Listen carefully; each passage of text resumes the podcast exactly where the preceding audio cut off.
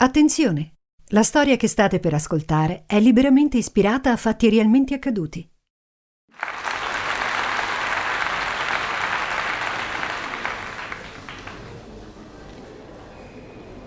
Grazie al collega che mi ha preceduto. Voglio iniziare con un quesito. Avete presente la storia di Edipo? Quanto è difficile ritenerlo davvero colpevole? Eppure si tratta di una storia perfetta per il nostro discorso, per capire a fondo, realmente, che cos'è la responsabilità professionale del medico. Questo esempio della classicità è perfettamente calzante per l'argomento di oggi. Mentre parlo di queste cose, mi trovo a Strongoli, non lontano da Crotone, in Calabria. Un'associazione di giuristi del luogo ha organizzato un evento culturale, un dibattito pubblico, chiamiamolo così, per riflettere su un tema per me di grande interesse: errore e responsabilità nella tragedia greca e nella nostra società. Io sono stato invitato come relatore. L'organizzatore dell'evento, Giovanni, è un mio compagno di università originario di queste parti, Casabona. Mi ospita anche a casa sua. Decido di proporre una riflessione su questo argomento: il valore della ridondanza come mezzo di prevenzione del rischio. Preso dalla frenesia della spending review, a volte l'uomo moderno dimentica il posto che deve avere in sanità la precauzione. Certo, queste dimenticanze, chiamiamole così, sono pane per i denti di noi risk manager.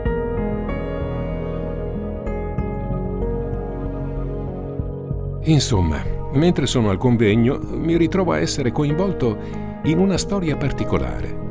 Un fatto molto triste, ma con risvolti che toccano i punti più profondi della mia professione. A proposito, ormai mi conoscete. Io sono Folco Scuderi, faccio il risk manager e anche oggi vi racconterò una storia tratta dai miei files.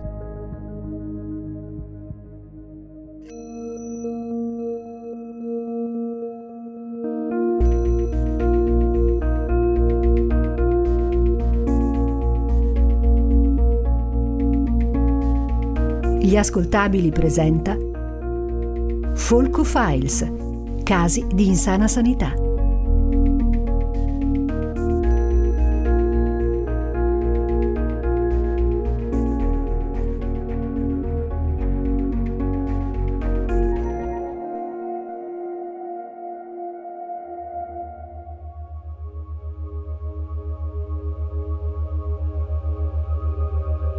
La storia di Edipo comincia con lui già re di Tebe, che cerca di debellare una peste che da giorni affligge la città.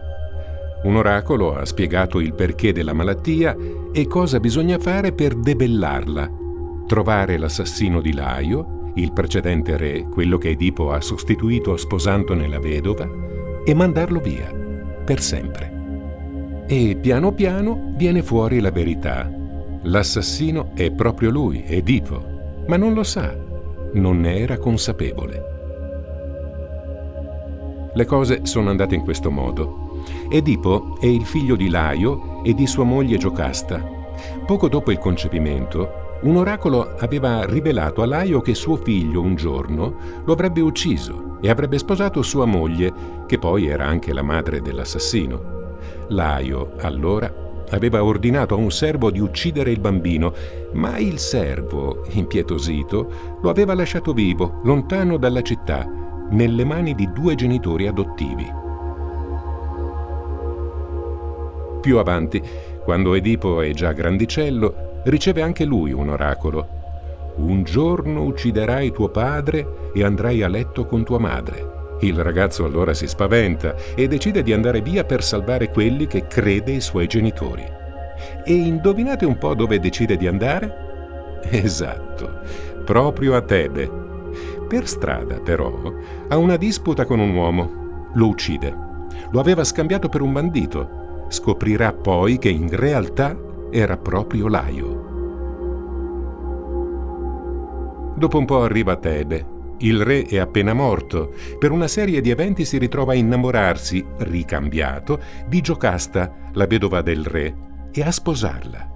I due avranno anche dei figli.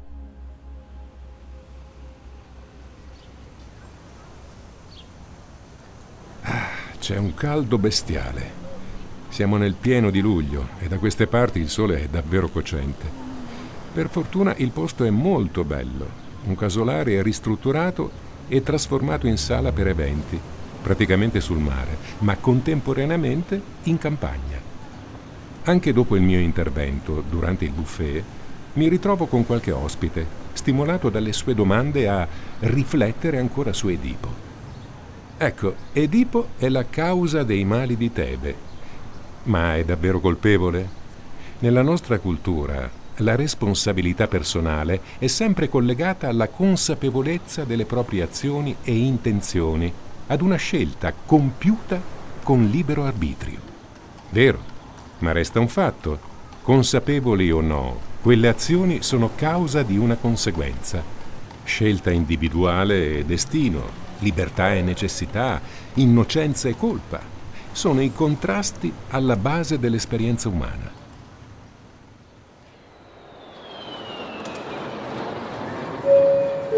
Il giorno dopo il convegno mi raggiunge anche Gemma. Vado a prenderla all'aeroporto di Crotone insieme a Giovanni, che mi ha pure aiutato a trovare una casetta in affitto al mare, qua a Strongoli. Vogliamo approfittare dell'evento, Gemma e io, per farci qualche giorno di vacanza.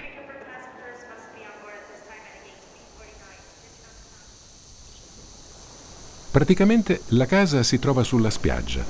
Credo sia quanto di più abusivo si possa vedere normalmente in giro. Osservo tutta la costa visibile, un paradiso naturale devastato dalla smania di costruire. Per fortuna si tratta di un posto frequentato solo dalla gente del luogo. Le spiagge non sono affollate e la mattina ci si può godere un po' di mare senza sentire bambini che urlano e senza avere gente vicino.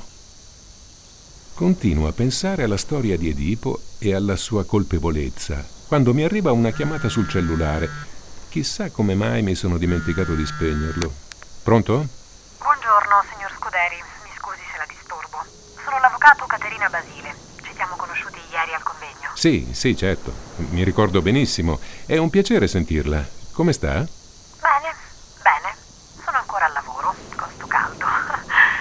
A proposito, senta, le devo proprio parlare di lavoro. È appena successo qualcosa di molto grave e credo che lei sia la persona più adatta per gestire questa situazione. Quando ho capito chi era al telefono, immaginavo volesse semplicemente invitarmi a cena. Invece mi sottopone una faccenda veramente molto delicata. Ho bisogno di riflettere un po' prima di accettare. Si tratta di questo. Un fatto successo a Crotone all'ospedale San Francesco da Paola il pomeriggio precedente, mentre noi eravamo al convegno. Una ragazza di 17 anni, Giovanna Gambardella, è entrata in coma nel corso di una normale appendicectomia. Pare che durante l'intervento si sia verificato un inspiegabile blackout di 12 minuti. La ragazza è stata trasferita all'ospedale San Michele del Carso di Catanzaro, dove si trova ancora adesso in condizioni che i medici definiscono molto gravi, probabilmente per una temporanea mancanza di ossigeno. Quando Giovanna era arrivata al pronto soccorso di Crotone, aveva una colica appendicolare. I medici l'avevano visitata e poi avevano predisposto l'operazione per il pomeriggio. Niente di straordinario, insomma, una normalissima operazione per appendicite. Adesso sulla vicenda sono aperte due inchieste, una interna della direzione ASL di Crotone e una della Procura della Repubblica. Ora direte voi, cosa c'entra l'avvocato Basile? È stata incaricata dalla madre della vittima di occuparsi del caso e appurare come si sono svolti i fatti. Il legale ha allora pensato di chiedere a me di svolgere le indagini per suo conto.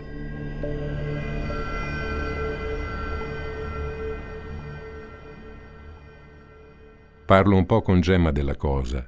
Siamo qui in vacanza, in fondo. È il caso di mettermi a lavorare anche in questo contesto? E su una faccenda così delicata?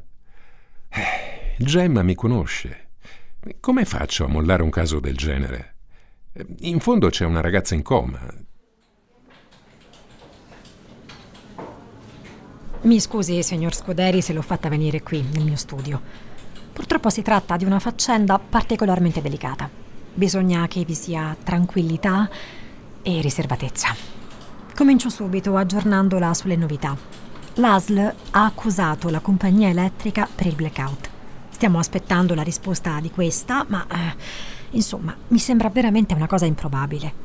Direi che è decisamente improbabile, soprattutto perché le sale operatorie devono essere collegate a un gruppo di continuità. Di certo non si fermano le operazioni perché va via la corrente. Sì, infatti. E a tal proposito, io oggi ho fatto un po' di indagini e sono andata in ospedale. Ho visto una cosa. Nell'edificio stanno facendo diversi lavori di ristrutturazione. Alcuni reparti sono stati dislocati, un po' di sezioni spostate, cose così, insomma.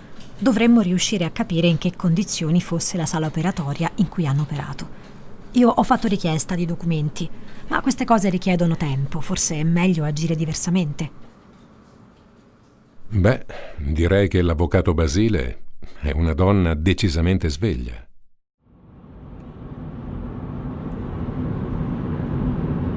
Vado all'ospedale di Crotone. I lavori si vedono già da fuori. Sembra tutto un cantiere aperto. Mi sorprende che possano continuare le normali attività quotidiane. Evidentemente non c'era in alcun modo possibilità di usare edifici alternativi e i lavori da fare erano urgenti e obbligatori.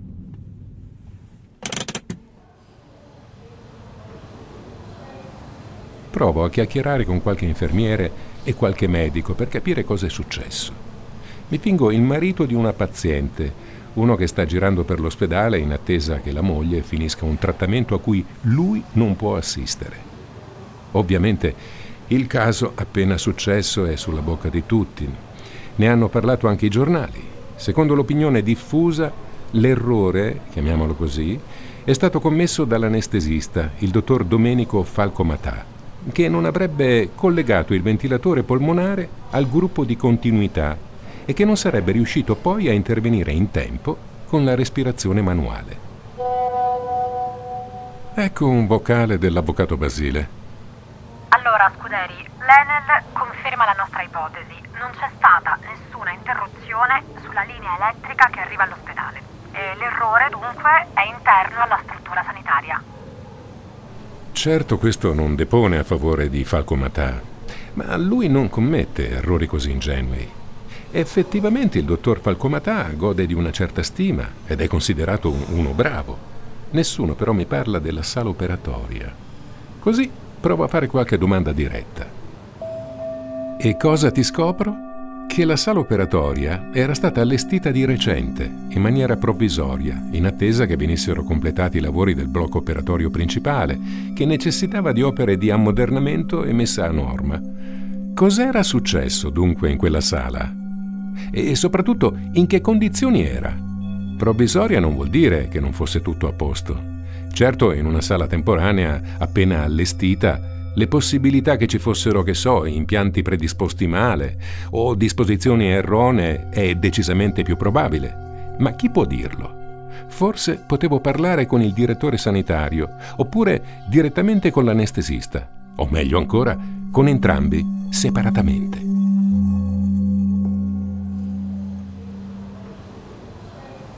Grazie a un paio di telefonate dell'avvocato Basile, riesco a intercettare il direttore sanitario, dottor Graziano Pillitteri, e parlare con lui per telefono.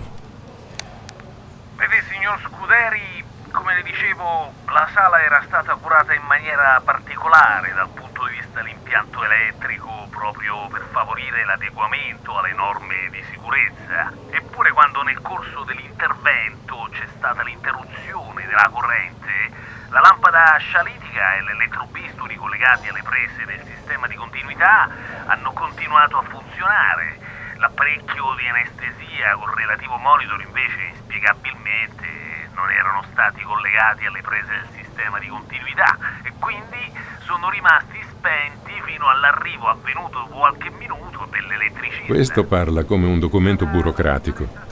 Sicuramente ha imparato la pappardella a memoria e la ripete così a tutti. Però quello che mi dice è interessante.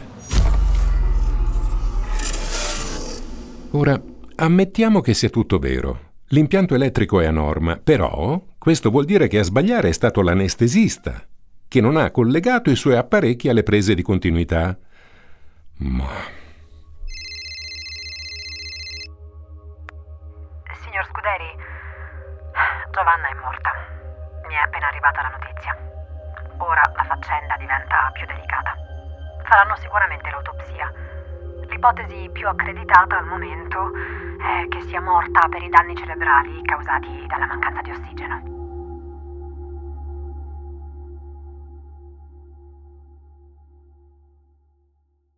La peggiore delle ipotesi è quella che alla fine si è materializzata. Un'operazione routinaria diventa una tragedia in cui muore una ragazza di 17 anni. Una ragazza che semplicemente soffriva di appendicite. Vi rendete conto? Ora la faccenda diventa delicata, sì, e l'anestesista rischia di ritrovarsi in guai seri. Ma può uno stimato professionista commettere un errore tanto stupido come non collegare gli strumenti alle prese di continuità? Beh, certo, normalmente si verificano episodi ben più banali di questo. E poi una distrazione può essere causata da qualsiasi situazione personale, che so, un divorzio, una mamma malata, un figlio in crisi. Ci pensavo anche ieri al convegno. L'azione dell'uomo non è mai libera, ma sempre condizionata, che si tratti degli dèi o della casualità. Ah, di nuovo l'avvocato, vediamo cosa dice. Dal comunicato stampa dell'ospedale, l'azienda al momento non è in grado di stabilire con esattezza un rapporto causa-effetto tra quanto descritto e il peggioramento delle condizioni di salute della signorina Giovanna Gambardella. C'è appena stato un morto e questi come prima cosa cercano di pararsi le chiappe. Nemmeno il buon gusto di aspettare, che so, 24 ore. No, boh, non pensiamoci. È arrivato il momento di parlare con l'anestesista, ma meglio aspettare domani mattina. Intanto cerco di consultarmi ancora con l'avvocato Caterina Basile. Caterina, ormai posso chiamarla così, porta Gemma e me a mangiare in un ristorante delizioso qui a Strongoli. Si tratta di un agriturismo speciale, con un cuoco stellato, ma pieno di gusto e semplicità. Senza cafonaggine da parvenu, tutto è curato nei dettagli e la cucina è stellare. Assaggio quella che viene considerata la cucina tipica del luogo, ma rivisitata e impreziosita. Sapete ormai quanto la buona cucina mi faccia perdere la testa. Pensate che i vini dell'azienda sono ancora meglio. Volevamo farlo per la povera Gemma, evitare di parlare del caso almeno fino alla fine del pasto. Ci siamo riusciti solo in parte. Arrivata la frutta, non riuscivamo più a trattenerci. Quella povera ragazza occupava i nostri pensieri dall'inizio della cena. Quali le ipotesi in campo? Prendiamo per buona la dichiarazione della compagnia elettrica e partiamo dal presupposto che il blackout sia stato causato, mettiamo, dai lavori in corso in ospedale. Ora, l'anomalia non è tanto il blackout. Può succedere che ci sia un guasto sulla linea elettrica. L'anomalia è che il ventilatore non andava. Quasi sicuramente ha smesso di funzionare perché non era collegato alla linea di continuità. Possiamo dirlo con certezza perché prima funzionava correttamente e perché gli altri strumenti collegati alla linea di continuità hanno continuato ad andare. Quindi possiamo escludere sia un guasto alla macchina, sia un guasto alla linea di continuità. Resta da spiegare un'altra cosa, però. Ok, il ventilatore ha smesso di funzionare, ma perché l'anestesista non ha fatto la ventilazione manuale? Normalmente riesce a mantenere in vita il paziente anche più a lungo. O l'ha fatta troppo tardi? Bisogna chiarire questo punto. Ma torniamo al ventilatore. Diciamo che non era collegato alla linea di continuità. Perché? È vero, può avere sbagliato l'anestesista, magari a causa di qualche problema personale, il che spiegherebbe anche perché non è riuscita la ventilazione manuale, però vogliamo davvero credere che un professionista così stimato faccia un errore del genere? Mi sembra solo il capro espiatorio più facile. Allora, cosa può essere successo? Ricordiamoci che la sala operatoria era stata allestita di recente e in via provvisoria. È possibile quindi che mancasse la segnaletica, oppure che questa fosse disposta in maniera erronea e che quindi l'anestesista abbia collegato la macchina a quella che pensava essere la linea di continuità, mentre invece la stava collegando alla rete normale. Certo, resta comunque il fatto che la ventilazione manuale non ha salvato la ragazza. Ma per questo possono esserci mille altre spiegazioni, compreso il fatto che la segnaletica disposta male e il blackout abbiano creato un iniziale spaesamento. Insomma, la telefonata con Falcomatà avrebbe potuto chiarire un po' di cose.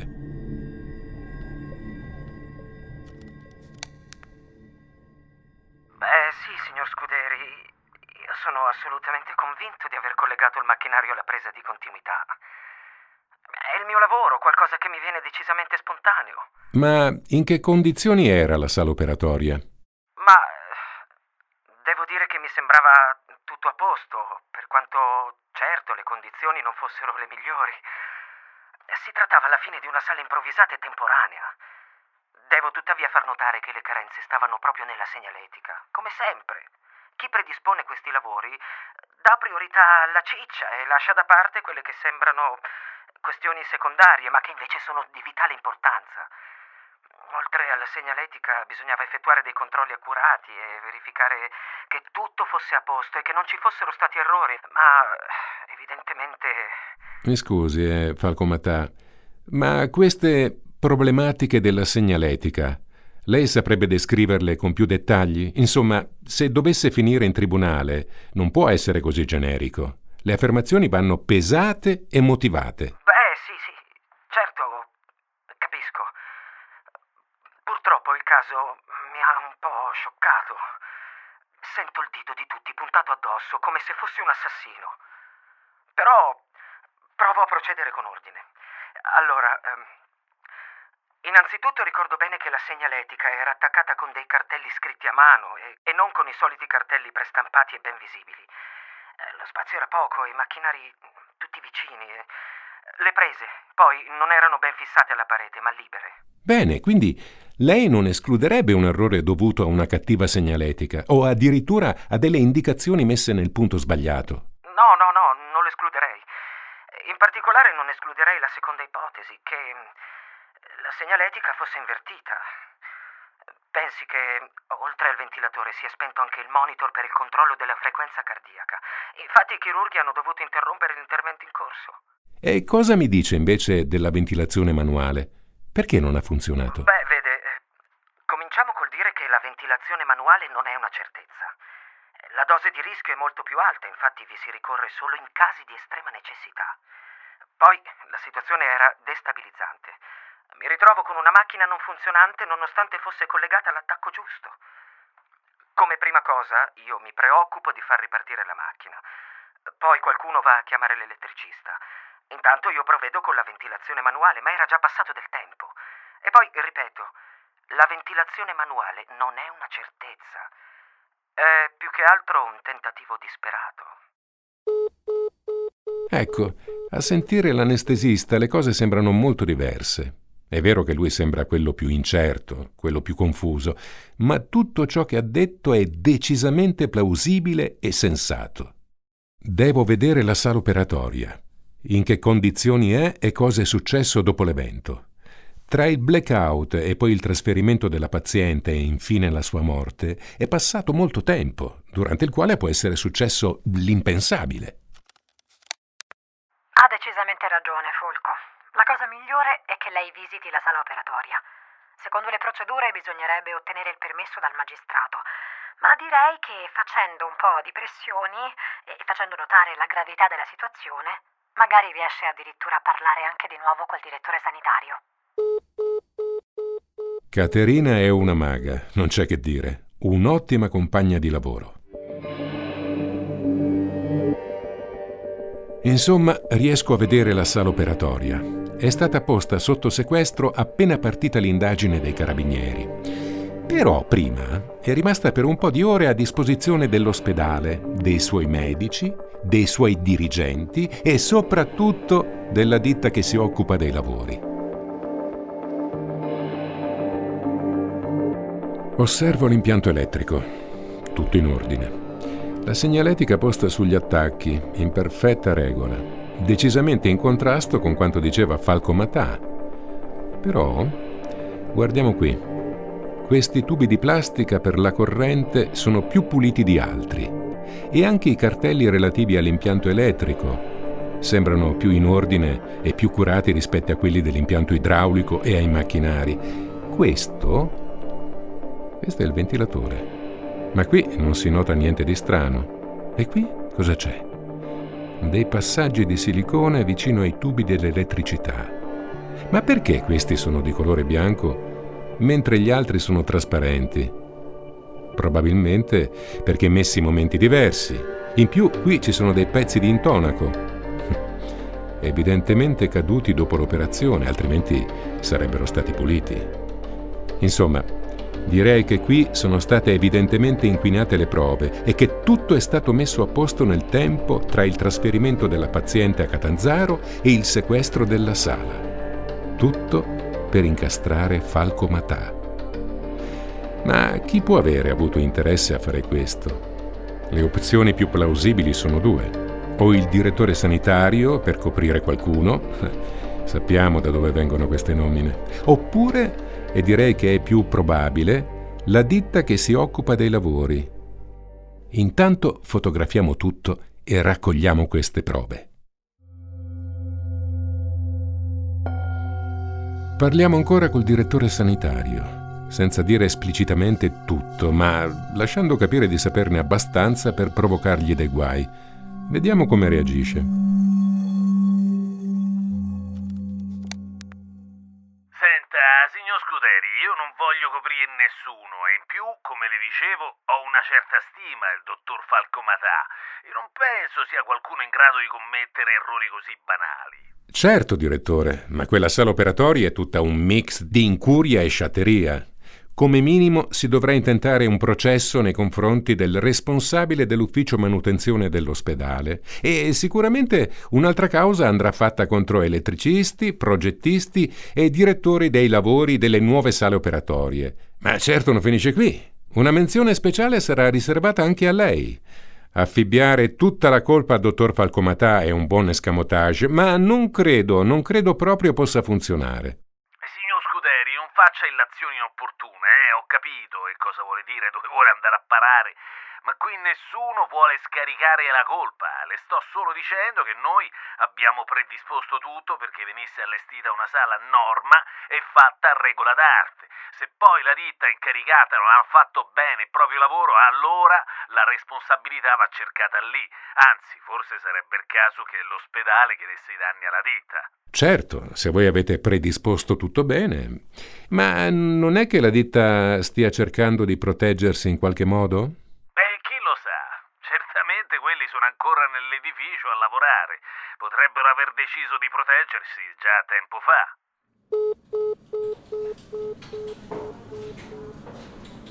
Insomma, è bastato presentargli l'immagine di lui sotto processo perché se la facesse addosso e cambiasse versione dei fatti, lasciando capire che la ditta probabilmente è davvero intervenuta per proteggersi dopo il fatto e prima del sequestro. In più mi sembra che l'idea di buttare la croce addosso a Falcomatà sia stata abbandonata.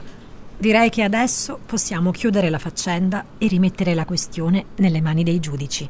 Probabilmente le cose sono andate in questo modo e le prove supportano questa versione. La ditta ha eseguito male i lavori, ha commesso degli errori, in particolare ha disposto male la segnaletica, invertendo i cartelli indicanti il gruppo di continuità e la normale rete elettrica. Nessuno si è preoccupato di controllare che tutto fosse a posto e che funzionasse regolarmente. Durante l'operazione, una banale appendicectomia, si verifica un blackout, probabilmente causato dai lavori in corso nell'ospedale. Si spengono il ventilatore e il monitor che rileva i battiti cardiaci. Bisogna sospendere l'operazione. L'anestesista non capisce cosa sta succedendo. La macchina di ventilazione dovrebbe funzionare normalmente, invece si spegne. Allora parte con la ventilazione manuale, ma intanto è passato del tempo.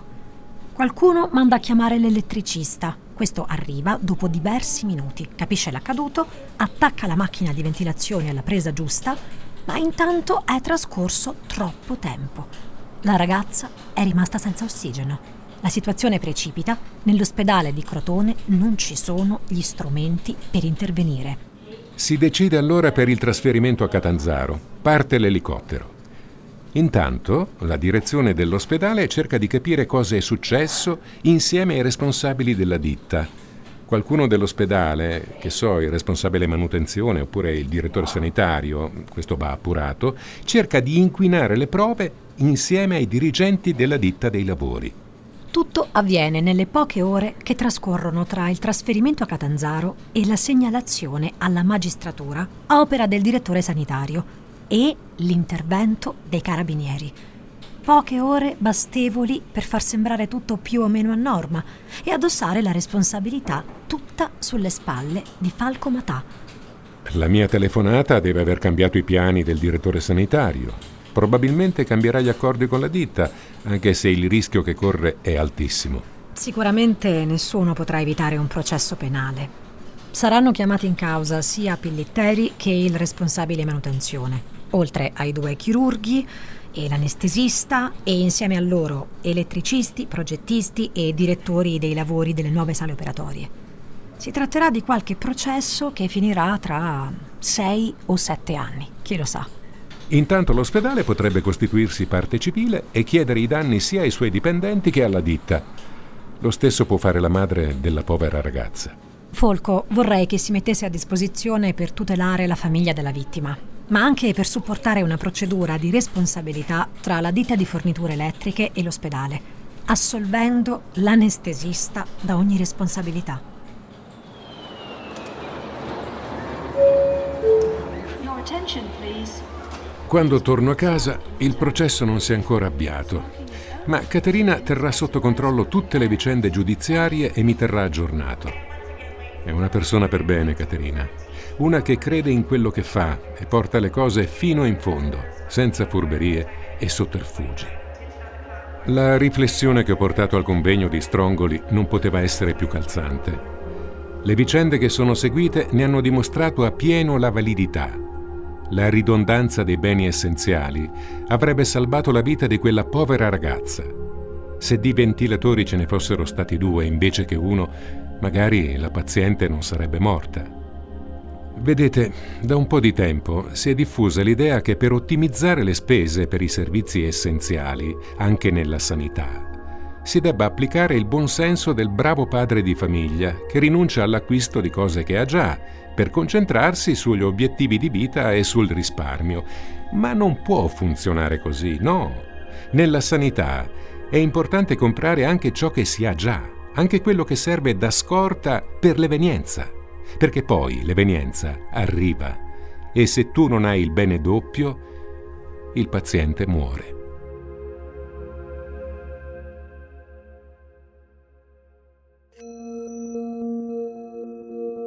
Io sono Folco Scuderi, professione Risk Manager. Se volete ascoltare un'altra storia tratta dai miei files, vi do appuntamento al prossimo episodio.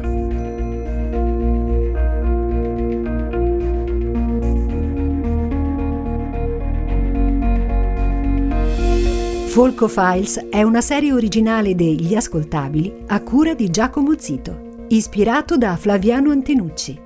Questa puntata è stata scritta da Danilo Aprigliano, editing e sound design di Francesco Campeotto e Alessandro Livrini. Prodotto da Ilaria Villani e Giacomo Zito. Tutti i diritti riservati per gli Ascoltabili.